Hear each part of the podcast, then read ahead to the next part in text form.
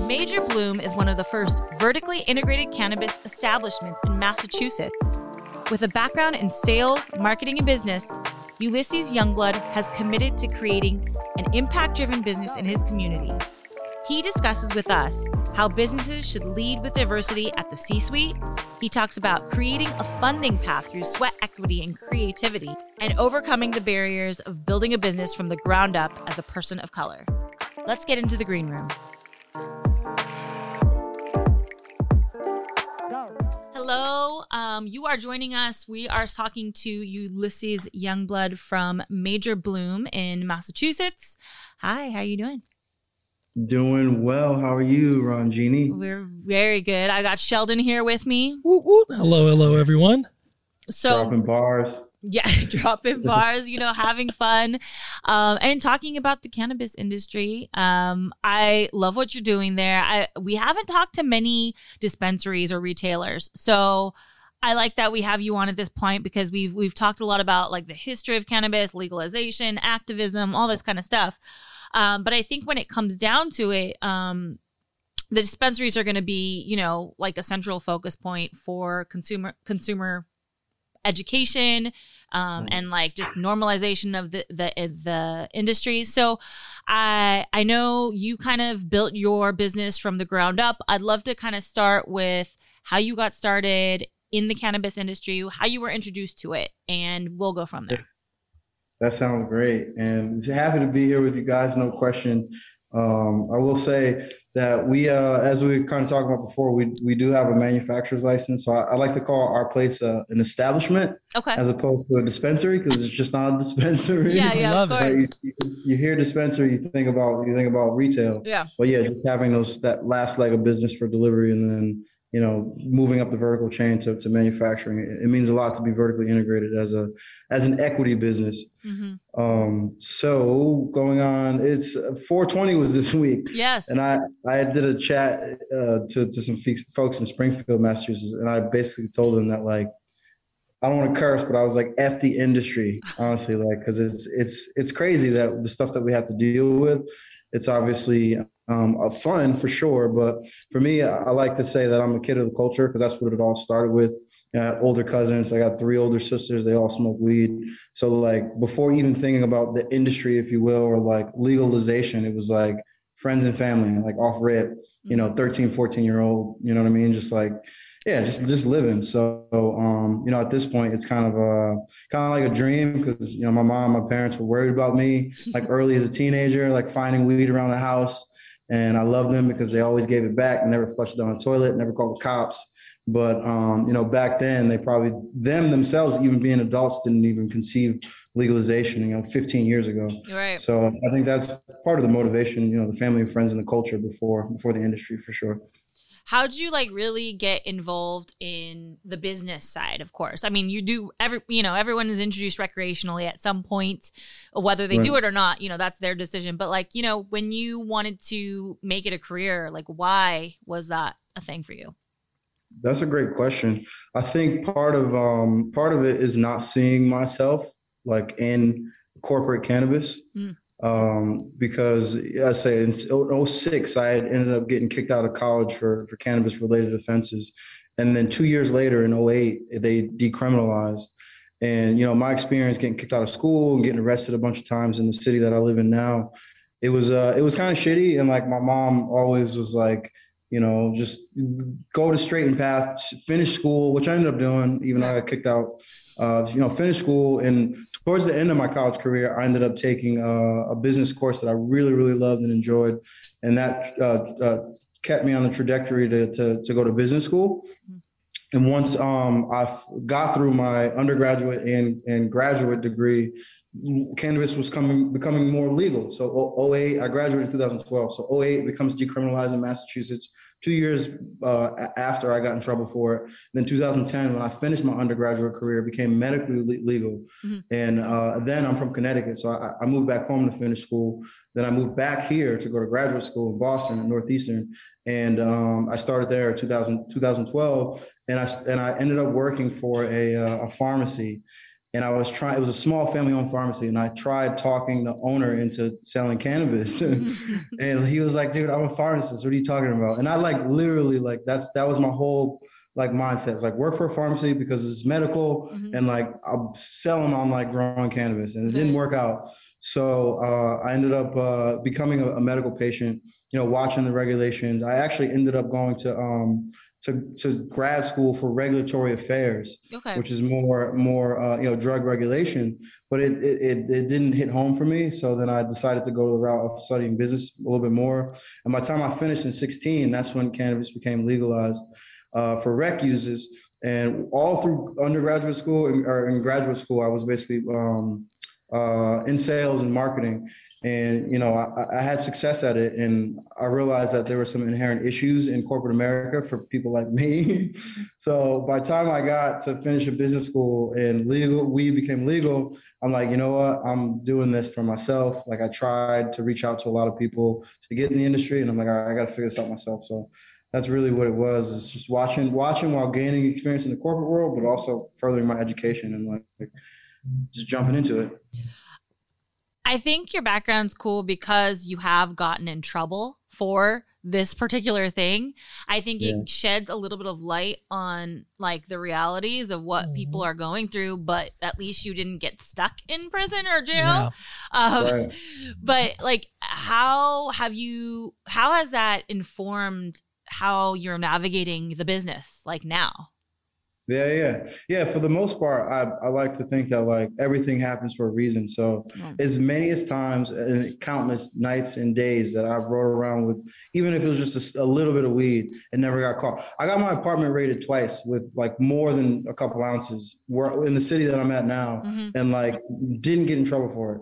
And I never really understood it until legalization started happening. I started connecting the dots about my prior life, and I just felt I'm here for a reason, you know what I mean? So even just getting in trouble a little bit, it at least opened my eyes up to realize that there are disparities, because I never thought about that as a kid. We were just doing what we did, you know what I mean? Yeah. But studying the history, it's daunting. So I think being able to understand the past harms of it and then use that as motivation is what we need to do, because it's not right on the legal side now, and we look at licensing, but just obviously for the past, war on drugs, the poor prohibition, and how it's impacted communities that look like me. Go ahead. So tell us and the viewers just a little bit more about your company, what you do, what makes you guys special. I really want this to be an opportunity for you to let people know what you're doing so they can invest in what you do. Absolutely. So Major Bloom, we're in the state's equity program and the state's economic empowerment program.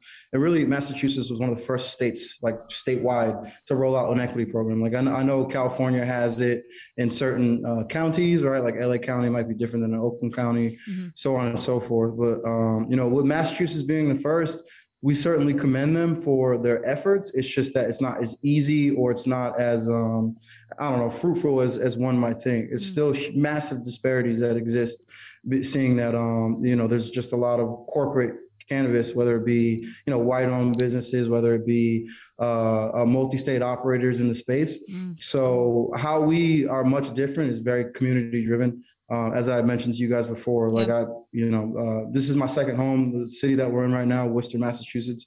Being connected in a way that is much different than the multi-state operators are in this space, right? That's what makes it a lot different for us. So one, being community driven, but then also the fact that we're a vertically integrated outfit. I think as it relates to the equity program and the initiatives that they put forward for other equity businesses, they made the delivery license here in Massachusetts exclusive to economic empowerment and social equity businesses. And it's not, it's a small win for sure, but economically speaking and financially, is it financially feasible? It's very tough to say that you can scale and be successful, and which is why the state actually made some revisions which came out and ended up getting a bunch of trade associations and lobbying groups to sue the state over the provisions, which we can talk more about. Yeah. But basically, I just believe personally that vertical integration is best for equity businesses. There's not enough people of color who are growing cannabis.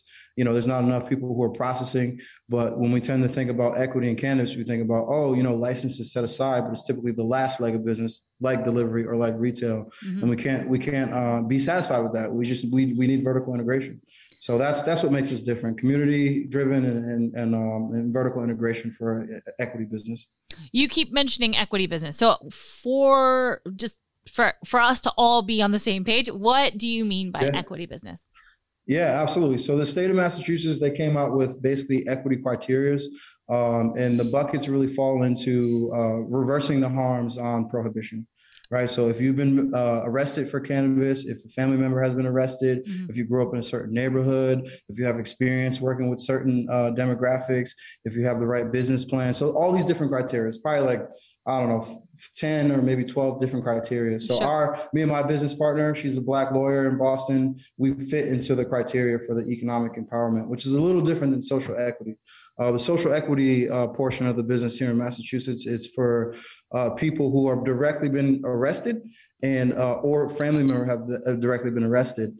And they have additional training. So like there's rolling cohorts. Or the program that we're in, it was only open for like a 2-week period and we had to get it in and things like that. But we do have both expedited licensing and exclusive licensing for delivery only. So it's basically to like kind of empower the area that you're in to create more opportunities. Reverse the harms of prohibition. Yeah. That's awesome. Yeah. So I've seen you all over the Major Bloom site and on LinkedIn.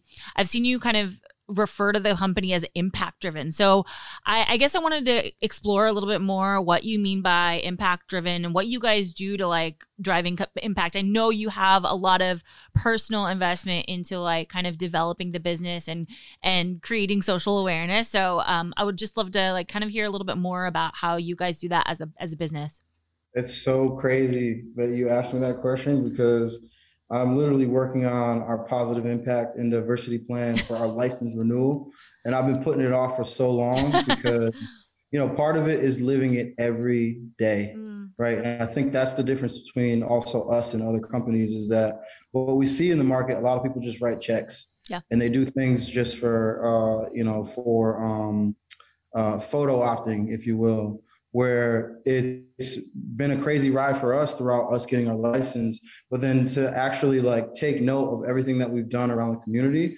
And that's really the biggest thing that's impact driven. I can tell you countless amount of conversations that I have with social equity businesses and people who want to get their businesses off the ground, providing resources for those businesses. I think it starts with, honestly, being in the community that we're in, which is very unique. A lot of places, they look to find, your bougie areas to put up retailers. We're like, we're in a low income community. We're in a building that's been vacant for 20 years.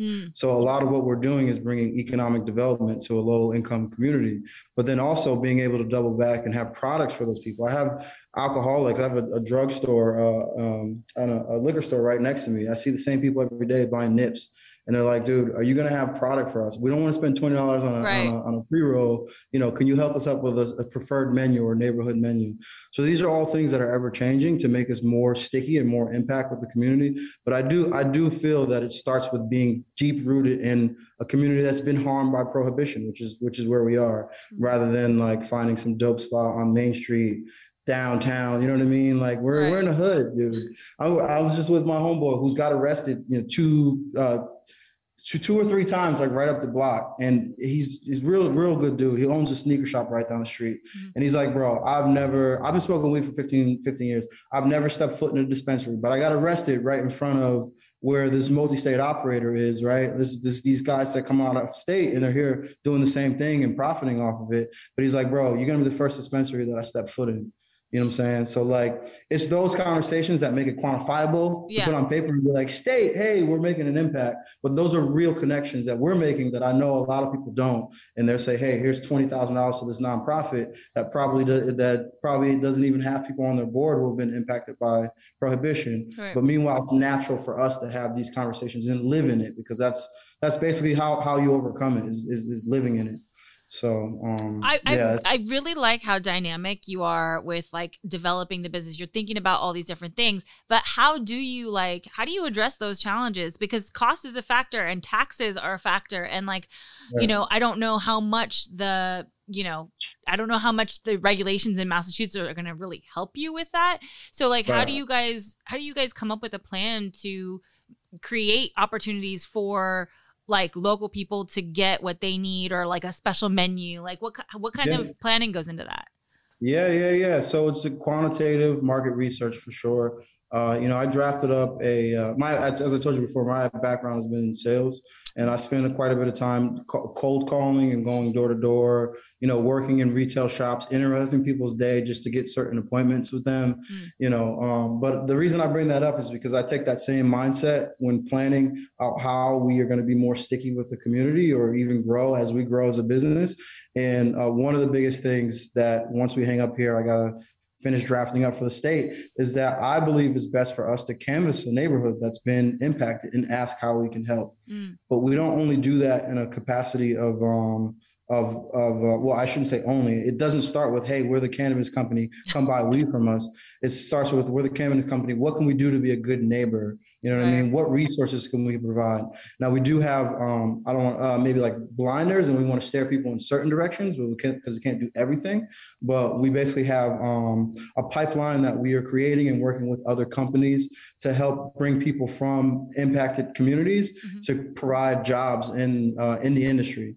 Because it's kind of crazy, but like I visited so many facilities out here, and like, to be blunt, like there's not a lot of Black and brown people in these spaces. You know what I mean? Like I can tell you a handful of people. I probably crossed like maybe 300, 400 people in all these growth facilities and processing facilities I've seen. Literally, I went to one yesterday. I saw about 60 people, and I saw one Black person who was recently hired.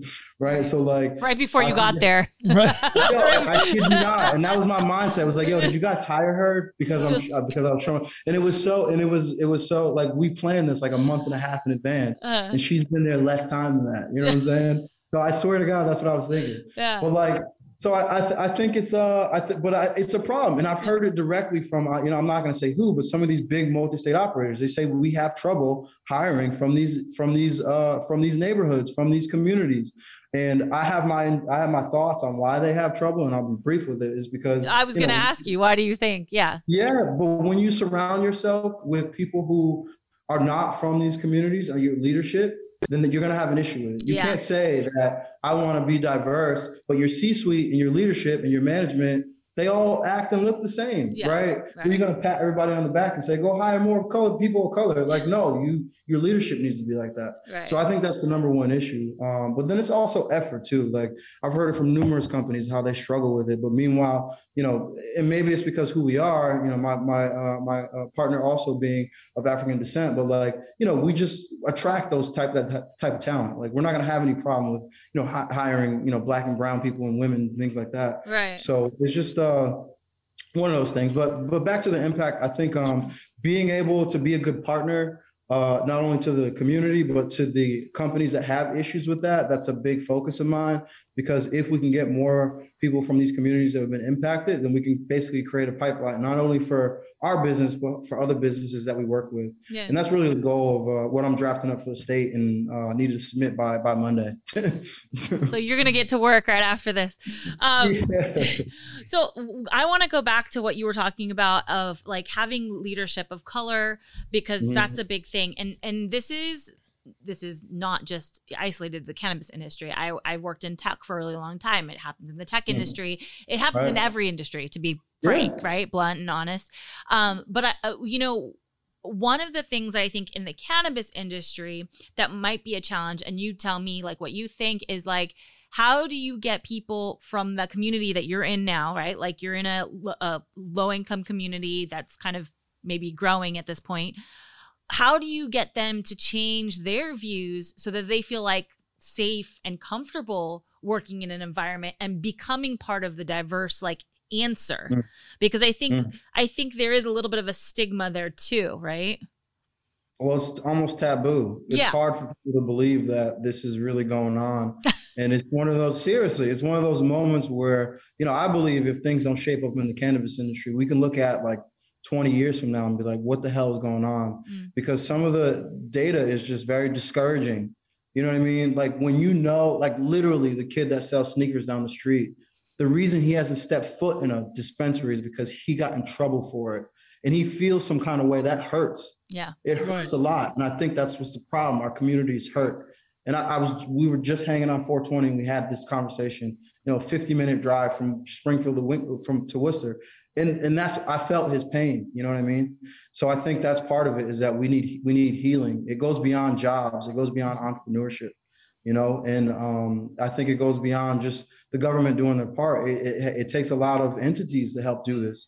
I think one of the big things that the question is that like when you're repairing a community that's impacted by prohibition, is it the job of the private entities, right? Or is it the job of the government? Right. Local government, the state government, it's collective, it's everybody. Mm-hmm. So I think there needs to be more of a collective effort from everybody to help reverse those harms, as opposed to just looking at companies and saying, hey, hire more diverse people. Because I get it, I know it. I've been there, you know what I mean? Yeah. So I think that's what it takes, is just a collective effort. Mm-hmm. Were you gonna say something? It's a very layered conversation. Yeah. I personally believe that it's the government's responsibility to provide people with the educational resources that they were not given. Mm-hmm. It is the community's responsibility to share the wealth of knowledge and resources, like, oh, we have job openings, we're going to hire from within our community. And then it's the general public's job to become curious and to have these open conversations like what we're having now, so that it's not so taboo. Right. And create a safety space. Exactly. Yeah. Yeah. I mean, I think that's one huge thing is like, you know, people don't feel safe. Mm-hmm. And rightfully so. I didn't feel safe walking into a dispensary the first time. And what was crazy is I saw my baby cousin working in the first dispensary that I ever walked into. And my first thought was like, why are they here? One, why is he here? And two, like, the police are going to come any moment and it's going to be me, him, and one other guy they pull out. And the rest was all like younger white college kids. And I'm like, they'll be fine. We won't though. Right. Yeah. I mean, I think this is, I think this is a big problem that people know it exists. They don't talk about it enough. And then I think also, I don't know, and this is my ignorance, so you guys kind of weigh in here, but culturally speaking, the representation of cannabis in different cultures, different neighborhoods, you know, isn't always the best portrayal. And so, you know, a lot of people we talk to, because we're talking to the cannabis industry, we talk to a lot of people who talk about cannabis and wellness, and really highlight that part of it. And and then you see a lot of people that talk about cannabis in just different narratives. So like, what is the right way to talk about it and without sounding like you don't know what you're saying? Like you just, Ulysses, I'll let you go. I love Sheldon's point, and he's right. I think starts with the government, because the reason why we're in a point of taboo or there's stigma is because how the federal government treated cannabis. And this is crazy because, like, you know, my mom's a nurse and she still like doesn't believe in, or at least understand the benefits of cannabis as a nurse. Like, we have a cannabinoid system. Yeah. Like, they don't teach that in medical school, but they should, right? So like, I look at my parents' generation, who's 55 and up, they were born in 1965, when segregation was still illegal. You basically have that whole era of them being lied to every night that cannabis is bad. Look at these black kids getting arrested for it. And you got these reports coming out by the federal government saying that there's no medicinal value to it, right? Mm-hmm. So I think it's very easy for people to grab on now in 2021 and say, oh, there's wellness with it, but they're also forgetting about, like, you know what I mean? The years and years of hammering. Exactly. Yeah. And that's why I don't like medical systems across America, because it's covering up the past harms of prohibition. But I agree with Sheldon 100%. The government lied to a complete generation of people, mm-hmm. and it's their right to rally everybody else together, or at least lead in that direction and say, hey, we're recognizing the wrongs that we did, and we want to double back and fix those wrongs, basically.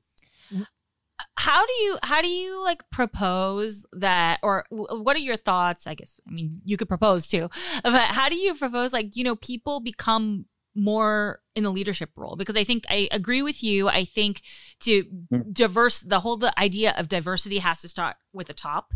It can't be on the bottom of the totem pole. It has to be a leadership role. And I mean, I think one of the ways is obviously collaboration among diverse leaders. But where do you see that playing a role? I mean, it sounds like you're taking a pretty proactive role in doing that, but how can other people come to play? Because I think that's important, right? You can't be the only one. Yeah. Yeah. And you mean that from the perspective of inside other organizations? Or? Yeah. Yeah. I mean, inside other organizations, other entrepreneurs, what are the opportunities? How did you kind of see the opportunity and take it? Creating it, I guess. Oh. But I think I asked the same question to a friend of mine who's a weed scientist, kid from Memphis, really good dude. And he works for a pretty good brand out here. And, I asked him, he's been with the company for 4 or 5 years. I'm like, how are they treating you, man, for you to stay, for a company like this? And and I asked him a similar question too, about how do you find, diverse candidates for position? And he had a really good answer, because he's in academia too. And he said, it probably starts with straight out of college. You know what I mean? Basically those who are interested in the cannabis industry and getting education around it. And then also putting back into diverse thinking and diversifying things. It probably is good to start with a pool of young people and then bring them up, as opposed to starting an industry where there's I don't know, middle-aged white dudes who just had money from being a CPA or an accountant or a real estate dude. Right. You just have the funds to start up, you know what I mean, a business, if you will. So there's just some gaps. And I wish I had all the answers, but I don't. Why don't you have the answers? Well, I mean, I think that's, again, another gap that we've talked about in previous shows is the money gap. Where's the money? How are we getting the money to create opportunities for other people? And why is it so challenging to get that money? And how what is the process? I mean, I know there's grants and things like that, but it's still, even with that, I feel there's a lot of challenges.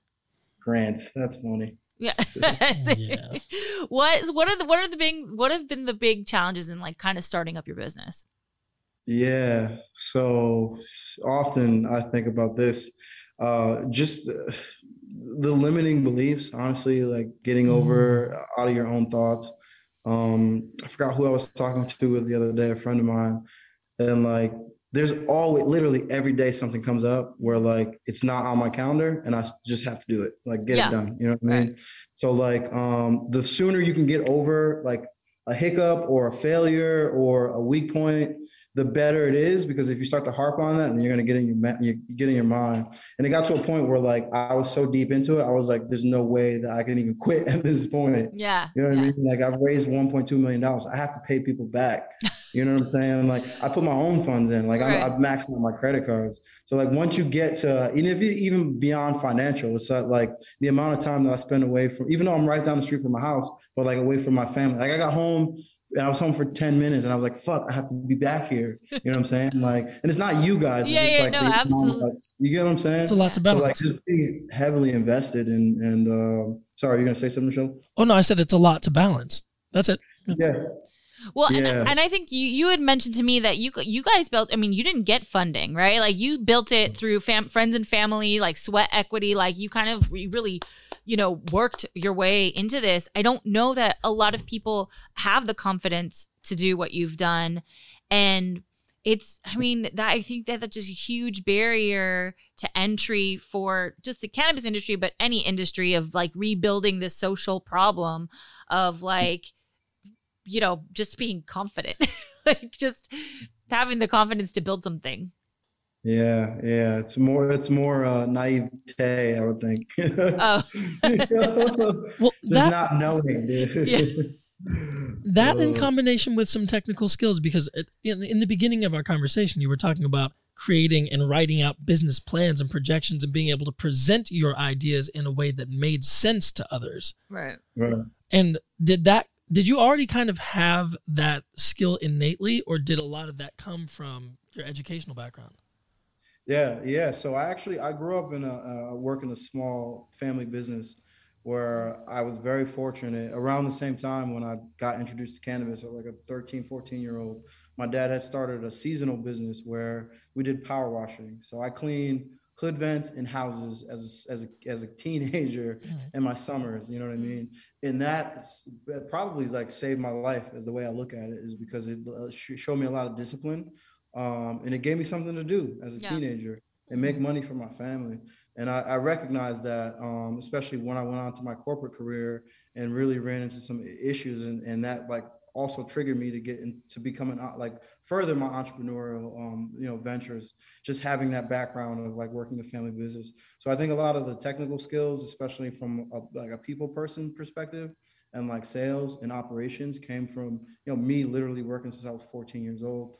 And then also getting corporate sales and leadership experience. Because I think next to being an entrepreneur, the best way to be prepared to be an entrepreneur is being in sales.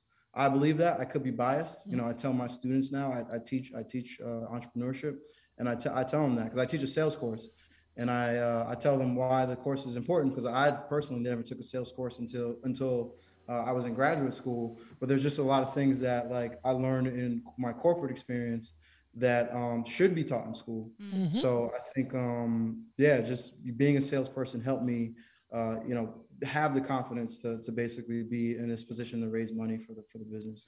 I think it's exposure to a lot of rejection, to be honest. Yeah. Like that's what sales is, right? Like you have to find creative ways to get someone to say yes. And if you have that kind of resiliency, if you have that thick skin, like you can basically do anything from there. That's so crazy. And when my sons don't listen to me, I'm okay with it, because I tell my wife and like other people that like they're gonna hear no so much in their life that they might as well figure out what the consequence is when they don't listen to dad. What they do. Or like other people, right? But usually I laugh. I'm like, you're right. Do what you want. Yeah. Let's see what happens now. Yeah, exactly. So one of the things you were mentioning was, just about building a business. It was, oh my goodness, I have to go back and remember. I have to dig in my brain. We go throughout all these different topics. I'm gonna have to cut this part out too. I have to remember what it was gonna say. It was not about equity. What was it about? Favorite food recipe. What is your favorite food recipe? No, that wasn't it. Oh, okay, I remember now. See, I did it. No, you were talking about vertically integrating your business, and so I mean, that's a lot of people have been talking to us about, having that kind of business model. Are you guys planning to do a grow? Like, what kind? How vertical are you, and how many different facets of the business are you guys going to enter into?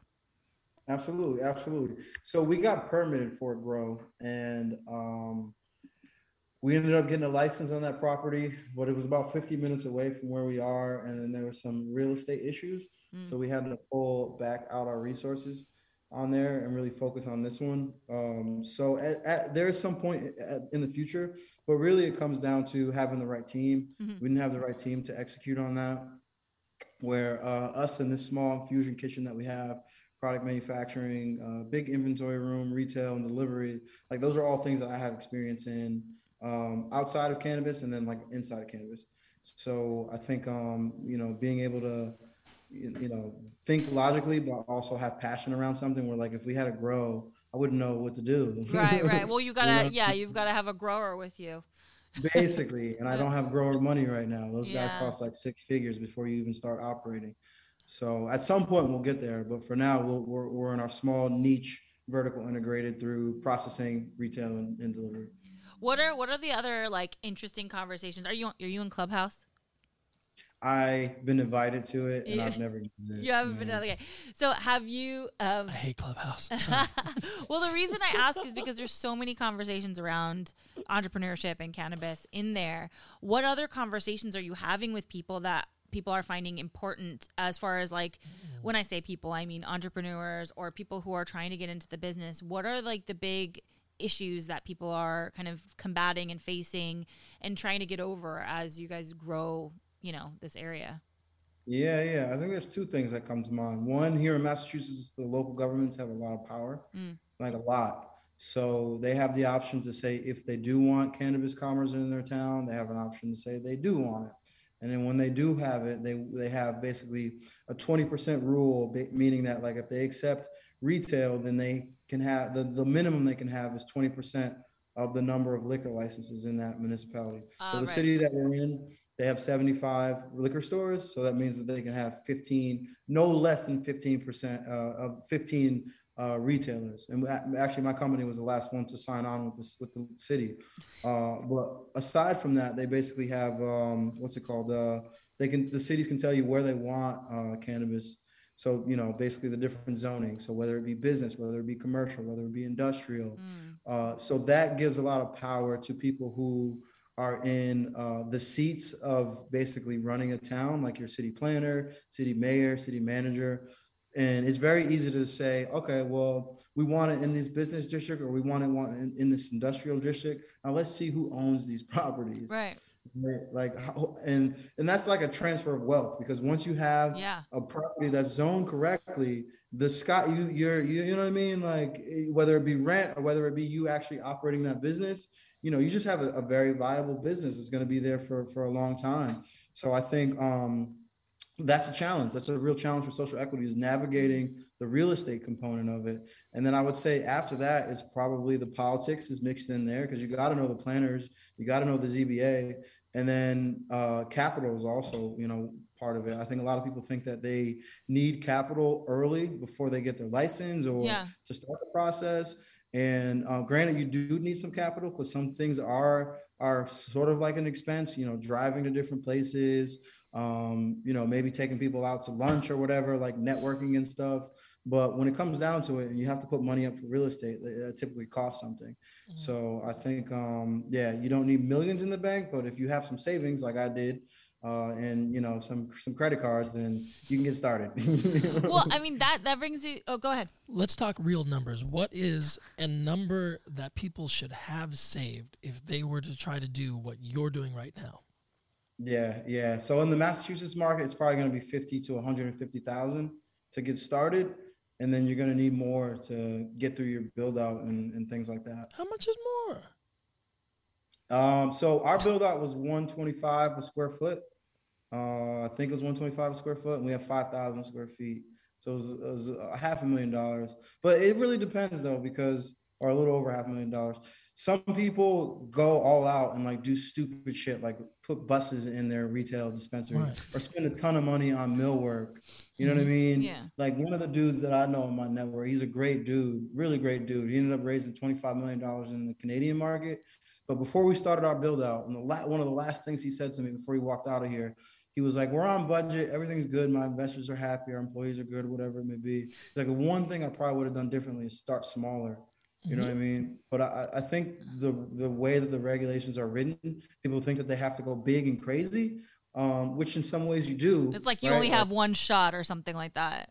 Yeah. Basically. But even like the security measures we have to go through is very expensive. So I will say that regulations do add a lot to those costs, to be honest with you. Yeah. I appreciate you answering that question. One of the things that I want for our podcast is for people to get real examples of like what they need to know. And Americans don't talk about numbers. They don't talk real numbers often. So thank you for being candid with that and helping somebody out there get prepared. Like, I reasonably need like $500,000 to $600,000 to really get through the initial processes of being in business. So yeah, right. Thank you. Right. How did that's not considering cost of goods either. Right. Right. You know, which I just had some wholesalers here. I was like, bro, give me 90 day net terms. Drop off whatever you want. I'll pay you back, bro. How did you, I mean, you're talking about your 5,000 square foot warehouse, and you kind of walked us through there a little bit earlier. How did you get that building? Like, and that was vacant for 25 years. And I have a feeling that it wasn't as easy as probably you'd think it would be for a vacancy. Yeah. And I tell people who are in the equity program for sure is to look for vacant buildings, because I feel like that was the blessing that we got hit with. And part of it too was just being very local and intentional. Like, I ended up finding this property when I was on my motorcycle. I knew that the building was zoned correctly, and I live 5 minutes away. So I just ride by, and I basically saw that there was some front facade work getting done, and there was a for lease sign there. So I called the dude that day, hopped off my bike, and was like, listen, my partner and I, we have experience, you know, getting through the licensing and permitting process.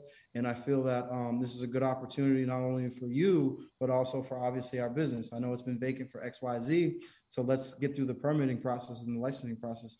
Now, because it's been vacant, he's only been paying property tax. He was never like pressed on us, like paying something for it. And in fact, it was the reverse of it. He was actually the first investor outside of our group to invest in us, because as a landlord, you have to have your building up to code to have tenants. And since it was vacant for 20 years, there was no plumbing, no electrical. He had to do that all himself. And I was like, dude, don't do it yourself. Just give us a check and I'll bring in my team to do it. Oh, nice. So that was the blessing, is that it was vacant, and just being very intentional about being local and like just, you know, being in the know really.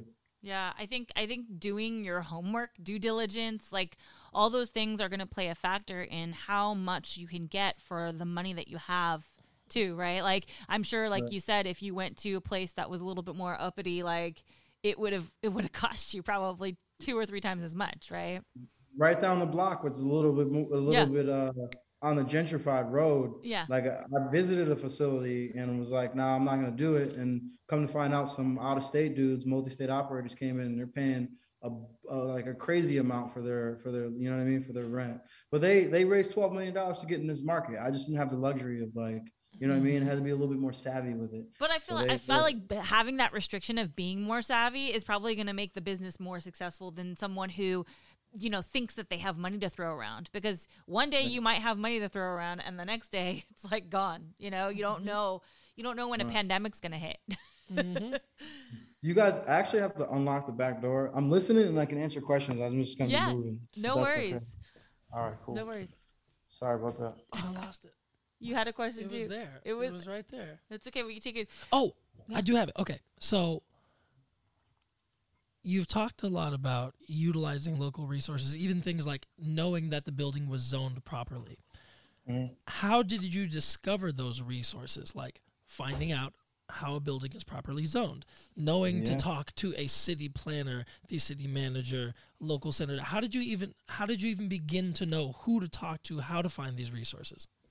That is, it makes me smile when you ask that question, because it gets very deep. And I, without a doubt, have to shout out my business partner for sure, because she's a lawyer. She's a lawyer, yeah. Laura, you know her? No, but you're lucky to have a lawyer as a business partner. Oh, Laura. I thought you said Lori. Yeah, but her name is Lori. Oh. Yeah. So no, but how we met, we were both on a nonprofit board advisory board together, and we had separate teams. And I basically had to court her. I had to like take her on dates and be like, listen, we should do this together. Like, as Black people, like, let's team together and do this. So that's basically what it was. And you know, if it wasn't for her, she's the better half. It's almost like a marriage, right? Yeah. So like, just her lending the guidance, and like, you know, we'll come up with a game plan, and I'm very much so the executor and like the person that like I said, like things come up, I get it done for sure. And she's like an organizer. Like, she can literally recite regulations and like studies them in her sleep. So just having the confidence of like knowing certain compliance factors, knowing bylaws, knowing state regulations, it just allows me to like focus on like business stuff and like getting shit done, while she's like, you know, that's other side of things. And it works well. We work well together. Is there a particular kind of law that she studies? Yeah, so she was a corporate attorney. She worked for a large firm in Boston here, and she worked on healthcare like applications. So like, you know, big pharmacies and their like licensing applications and stuff like that. So she just had a lot of experience like going through licensing for, you know, for drugs, basically. Right. No, I mean, I think it's always hard to find that like ideal person who's going to be the partner that complements your skills. Right. So you guys definitely, I mean, feel like you got lucky. I mean, I think that's so much of entrepreneurship and building like a strong business is a little, maybe a lot of luck of right. finding the right people to work with and knowing where to go. Like you have a certain set of skills that you like kind of bring to the table, and she's got that other half.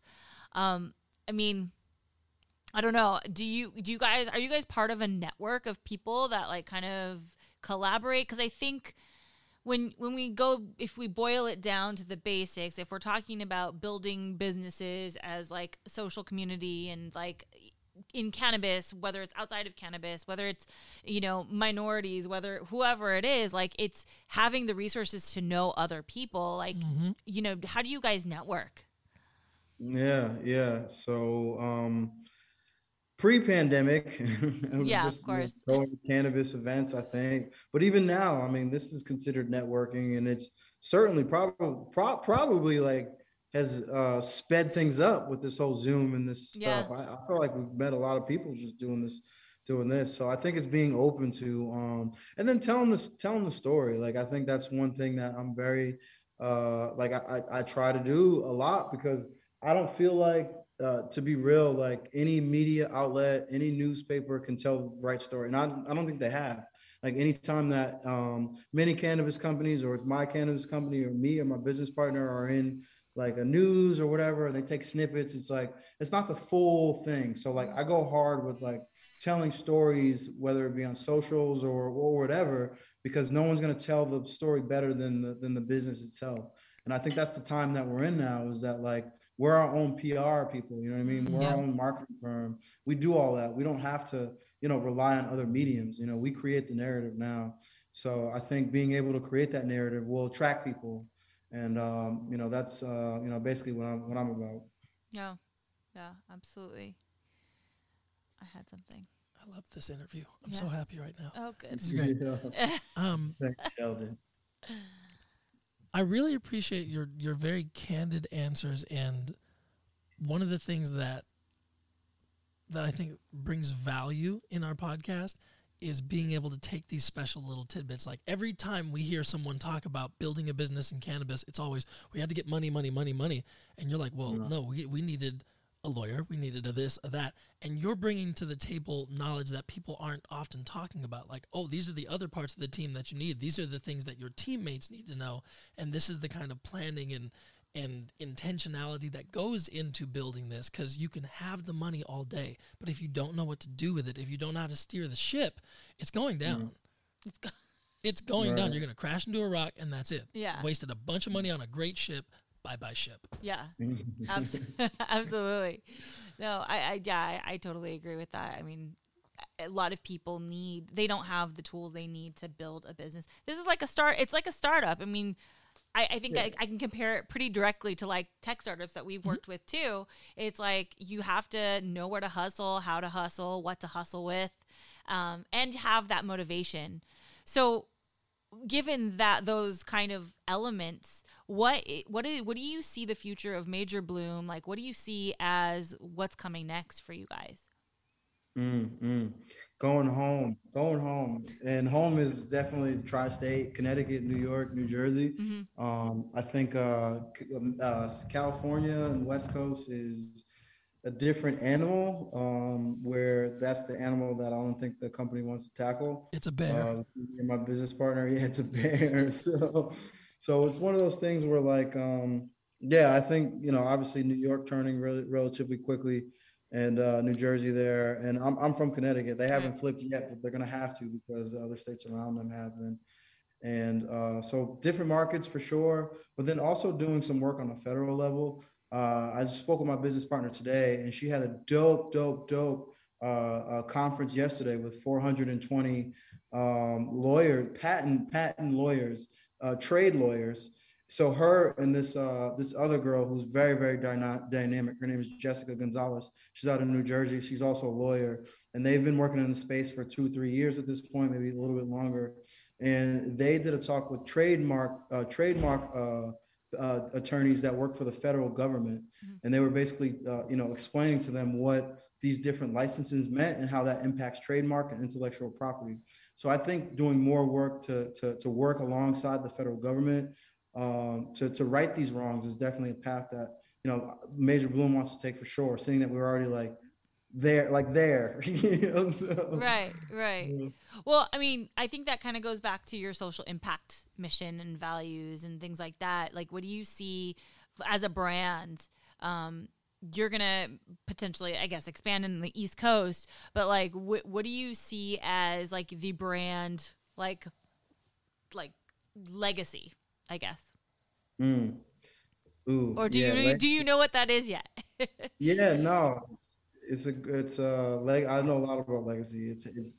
It's our target market, if you will. So when you say legacy, it makes me think about staying true to the culture.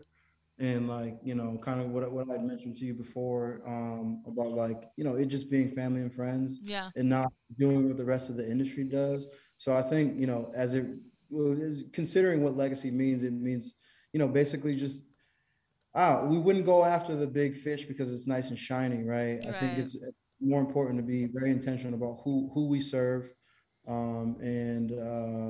just constantly keeping that front of mind to make sure that we're tapped into who we want to serve. And that is a traditional legacy market. So people who probably are not shopping at dispensaries right now. Right. Anything else that you want to talk about that we haven't talked about that much? I'm on your website. He's on your website. I'll bet. Yeah. The website, people say, "Oh, your website's very intentional." Talking about intention. Yeah. It's we know who you're talking to, right? Yeah. We do too. It's not soccer moms, right? Wellness. Oh. Yeah. So anything else? I don't know. I just I agree. I love this interview. This is great. I think the sound quality really made me feel like this was official. Those microphones you guys got, I'm like, holy shit, dude, this is real shit. It's official. It's definitely official. I think everything's moving in a more official direction, I think, too. Just industry wide. There's a lot of interesting little things going on in lots of different corners of it. And so I'm excited to see more of what's unfolding because we're getting involved in a lot of different places. So that's dope. What's up? Sheldon has something on his mind. I do. I always do. Okay. So this is now heading into a very niche conversation, sure. I want to ask this. That's cool. As Black men, we often get pigeonholed into talking about social equity conversations and just the race-related component of this. And it's important. And thank you for speaking on it. No shade to that at all. But is there anything that you wish you got the opportunity to talk about more often, or just a tidbit about you where you're like, hey, I got the stage. I want to tell this about me, my life, my business. And it doesn't have to do with the usual suspect conversations. Well, one thing I think, and we alluded to this a little bit, is the pandering that goes on with certain media outlets. Because I feel like cannabis is one of those things that you can put puns on things, you know what I mean, and have it be very gimmicky. So I just despise that. And sometimes I don't necessarily call it out, and I might hold it in when I read certain articles about certain things. But that shit pisses me off.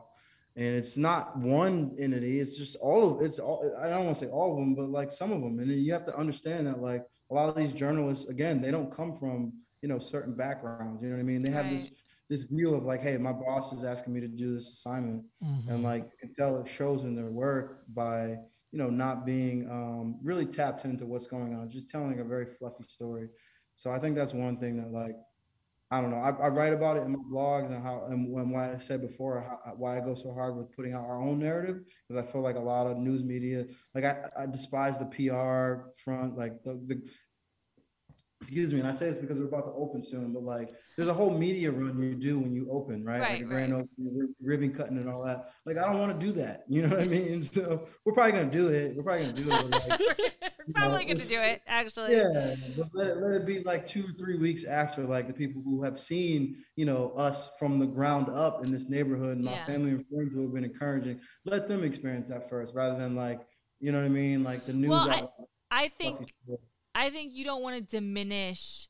You don't want to diminish what it really is by adding fluff, right? Like that's I keeping it real is like, I think that's the name of the game. And I think it's hard because the industry has been hidden for a really long time, but then also now people want to like, you know, what is it? Bandwagon. They want to get on the bandwagon. So, I mean, you're going to get a lot of that fluff, but you know, hopefully at some point someone will, they'll just start talking about the real issues, challenges, how to solve problems. I think that's like, you know, where the real meat is at. That's a great question though, Shelly.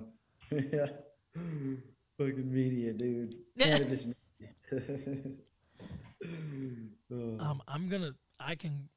can go.